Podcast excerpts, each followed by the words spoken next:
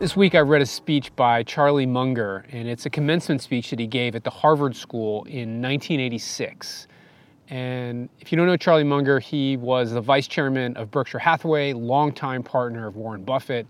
And in this speech, it's interesting, he flipped it. He told everybody that he didn't know how to tell them what to do to be happy, but he knew exactly what to tell them what to do to be miserable based on his own experience.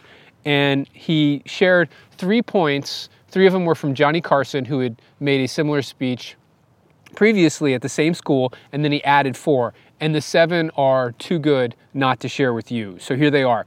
The first one was ingesting chemicals in an effort to alter mood or perception. And for clarity, I don't think he's talking about medicine or medication or even natural things that are used for healthcare. Here he's specifically talking about addiction and he says while susceptibility varies, addiction can happen to any of us through a subtle process where the bonds of degradation are too light to be felt until they are too strong to be broken. And I have yet to meet anyone in my over six decades of life whose life was worsened by over fear or over avoidance of such a deceptive pathway to destruction. Love it.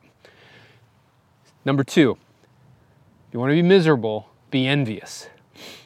And I'll share a story. Last weekend, my middle son was here with one of his good friends, and we went for a ruck march. So it's dark outside, we step off, we got our rucks on, and it was just a glorious morning about 12 inches of snow, and the snow is coming down, no wind. And if you've been in snow like that, you know it's just, it's peaceful and it's wonderful. That said, two hours in, some of us were sucking wind, and it was tough, and we were tired, and we're walking through the woods, and my son's friend looks at us and he says, Now, this is a you versus you moment.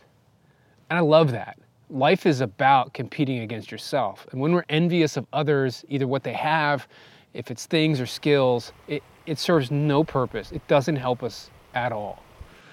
Number three, resentment. I don't know that there is a more unproductive use of energy than resentment. And if you want to be miserable, be resentful. Be resentful about what has happened in your life and what people have done or maybe not done to you. And Munger shares a really interesting example of a leader's technique for dealing with resentment. And he's talking about Benjamin Disraeli, who was the prime minister of the UK in the 19th century twice. And what Disraeli would do is he'd write down people that he was resentful of.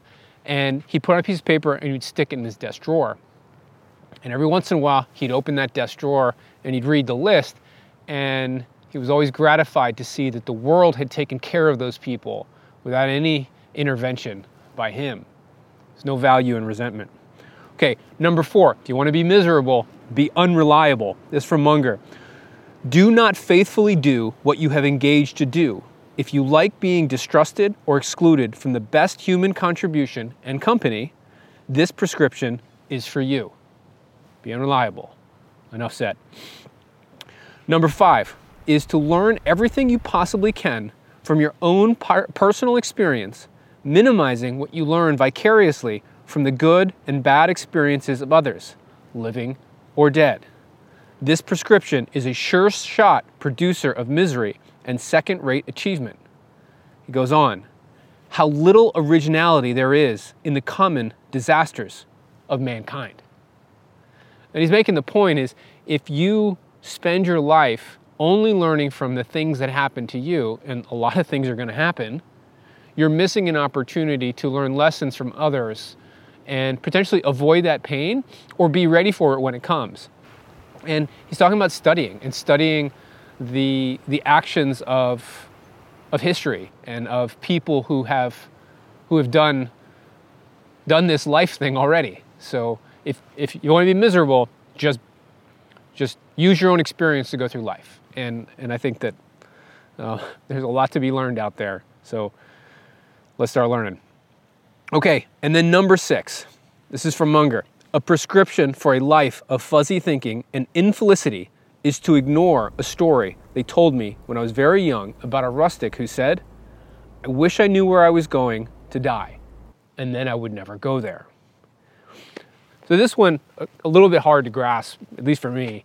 And what Munger's saying is, if you know what makes you miserable, don't go there. Okay, easy enough said. So if you want X, avoid non X. I'll give you my example. I know very clearly that if I go enough nights in a row with less than seven hours of sleep, I am slowly going to become miserable. Add to that, need to get outside, need to exercise, I need to eat right. So my, my recipe for misery is don't sleep right, don't eat right, don't exercise, don't go outside, don't spend time with my humans. And knowing that is what I need to avoid. And that'll lead me to the other side, which is which is happiness. And then his last one, number seven, go down and stay down when you get your first, second, or third severe reverse in the battle of life. Because there is so much adversity out there, even for the lucky and the wise, this will guarantee that in due course you will be permanently mired in misery. Life's not going to go the way we want. That's guaranteed. Some of it's going to be really bad.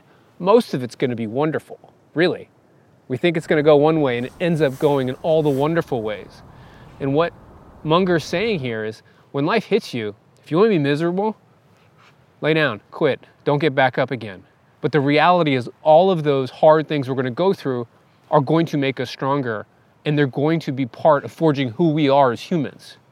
That difficulty is incredibly, incredibly valuable for us and it's how we get better.